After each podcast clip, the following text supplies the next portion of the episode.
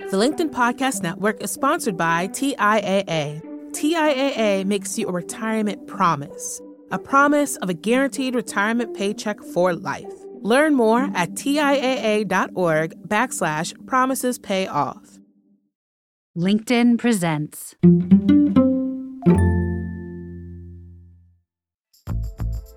It's Thursday, and we've got a fresh episode of the Next Big Idea Daily for you.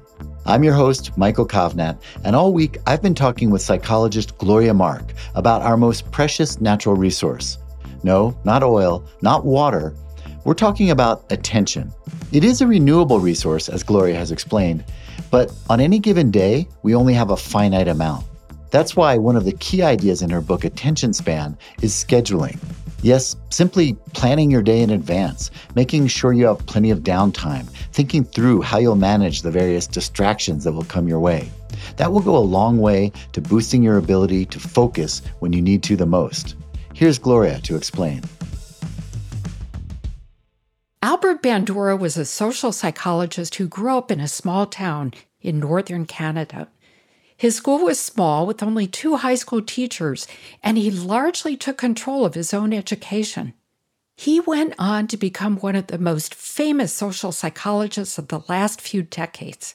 His homesteading experience inspired him to develop ways for people to gain self efficacy, and many did successfully.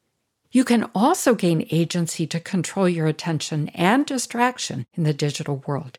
There are a lot of things we do automatically, like checking email or social media or our phones. You can become more intentional in your actions by understanding the reasons why you check news or go to social media. Pause first and probe the reasons for your urge. This can help you become more conscious of your automatic actions, and you can then assess if you'll get value by going to these sites. You can also practice forethought, which means considering how your current actions will affect your life in the future, say even later in the day. Before you go to check the news, imagine then what your future self will be doing at 10 p.m. Will you be relaxing, reading your favorite book, or will you still be working on that deadline? Another thing you can do is to make sure you include what I call negative space into your day. The Japanese have an expression, yohaku no bi, which refers to the beauty of empty space.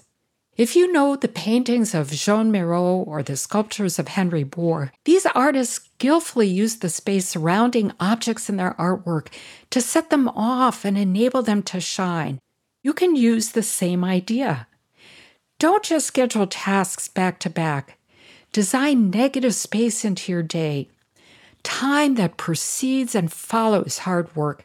Ideally, you can use it for contemplation and to replenish your mental resources. With mental energy, your work can shine and you can focus better. Let's talk a little bit about practicing forethought. It's a simple idea, really, just taking a moment to consider how your current actions will affect your future. But how might one do this in daily life? So, if you're a person who knows you're going to spend 30 minutes on a news site or on social media, or you're someone who goes down the rabbit hole when you start surfing the internet, you can visualize how your current action is going to affect your life later in the day. So essentially, you, you stop and pause and you visualize what your future self is going to look like later in the day. And I, I think the evening is a is a good time frame to think about because you know we all want to relax in the evening, right? At 10 p.m. we want to be sitting back, reading, watching a show, drinking a glass of wine. We don't want to be working on that deadline or that overdue report. The more concrete that visualization is, the more powerful it is and the better it can work for you.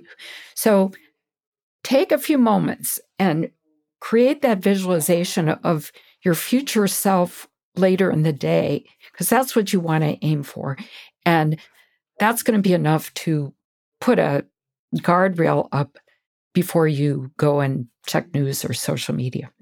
And you also say we can accomplish the same thing by planning empty space in our day. To me, again, that falls in that bucket of things that make sense to me, but I can't say that I successfully execute it. The day ends up going the day the way that it goes, and I'm just pulled along from one meeting to the next, from one task to the next. The art of skillfully planning breaks and sticking with them is something that I think might take a little practice to achieve. It does take practice, and I build significant breaks into my day. Every day I'm outside exercising. That is as important to my day as any of my other work is. And I need that time to go out and I get myself replenished. And then I come back and I'm refreshed and I can see my work with new eyes. So, yes, it's very easy to neglect breaks. It's very easy to power our way through the day. But we can do so much more when we're actually doing less. You know, during the pandemic, we became used to scheduling meetings back to back. There was no transition between meetings, and we were getting ourselves exhausted. You know, at least in a, a, a workspace where we come in person, you know, at least you have this five minute break between meetings where you can walk to the next conference room. But when we're on our screens all day and doing Zoom meetings, we, we've lost even that very short break and we've lost that transition from one meeting to the next. Yeah, I'm glad you brought that up. The COVID pandemic has changed work for a lot of people and has a lot of us working at home or in some sort of hybrid situation. And I wonder what unique challenges that has created for our ability to pay attention and focus properly. I mean, if nothing else, the barrier between work and home has evaporated for a lot of people. And that's challenging, speaking from personal experience. That's right. I mean, we're spending more of our time on screens because, you know, all our work is conducted virtually as opposed to having, say, face to face meetings or meeting with colleagues in their offices. So we're spending more time on our computers. I did a survey with colleagues from Microsoft Research, and we found people reported that it's significantly harder for them to focus when you know during the pandemic when they were doing remote work. So it it does have an impact. Of course people also reported feeling lonelier as well and the distractions are very different. Uh, in work, you might be distracted by ambient noise, and at home, you're distracted by the pile of dirty laundry. And of course, if people don't have a dedicated personal workspace at home, then this is very difficult. If they have to share a space with another family member, and of course, caring for children or aging parents also can affect people's ability to work and pay attention.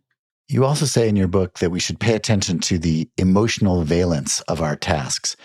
I found that an interesting and, and subtle point that some things we do throughout the day are going to make us feel good, give us some energy, and some might leave us feeling a little drained or a little sad. And it's good to think about that and to know what you're going to be doing during your day I mean, it's a subtle art. I'm not sure how easy it would be to do this, but to plan your day with breaks and with, you know, paying attention to when I'm at my most focused and productive and also thinking about how I'm going to react to certain events and tasks during the day and make sure, say, for example, that if I do something that is going to leave me a little upset or something, that I have a break maybe right after that. So I have a little time to recharge before going into my next task. That's right. When people schedule their days, they generally don't consider the emotions that are associated with the different tasks we do. And, you know, ideally, we, we'd love to be able to do tasks all day that make us happy, but we, we can't. And if you know you're going to have a meeting with a really difficult colleague and you've got to do that meeting, then it's probably a good idea to schedule some time afterwards for you to be replenished. And so, thinking about our emotions, it's a completely new dimension when people plan their day. And it's really important to take that into account and to think about how different things we do will affect us emotionally. There's a um, psychological theory that's called the broaden and build theory. And it basically says that when people feel positive, they can do more. They can generate more ideas and better ideas. They have a, a larger repertoire of actions that they can choose from. And so if you're feeling positive and you know you're well rested from a good break and you know you've got this really difficult meeting you're going to have to walk into, you are better equipped to face the challenges of that meeting, right? Because you feel positive and you feel replenished.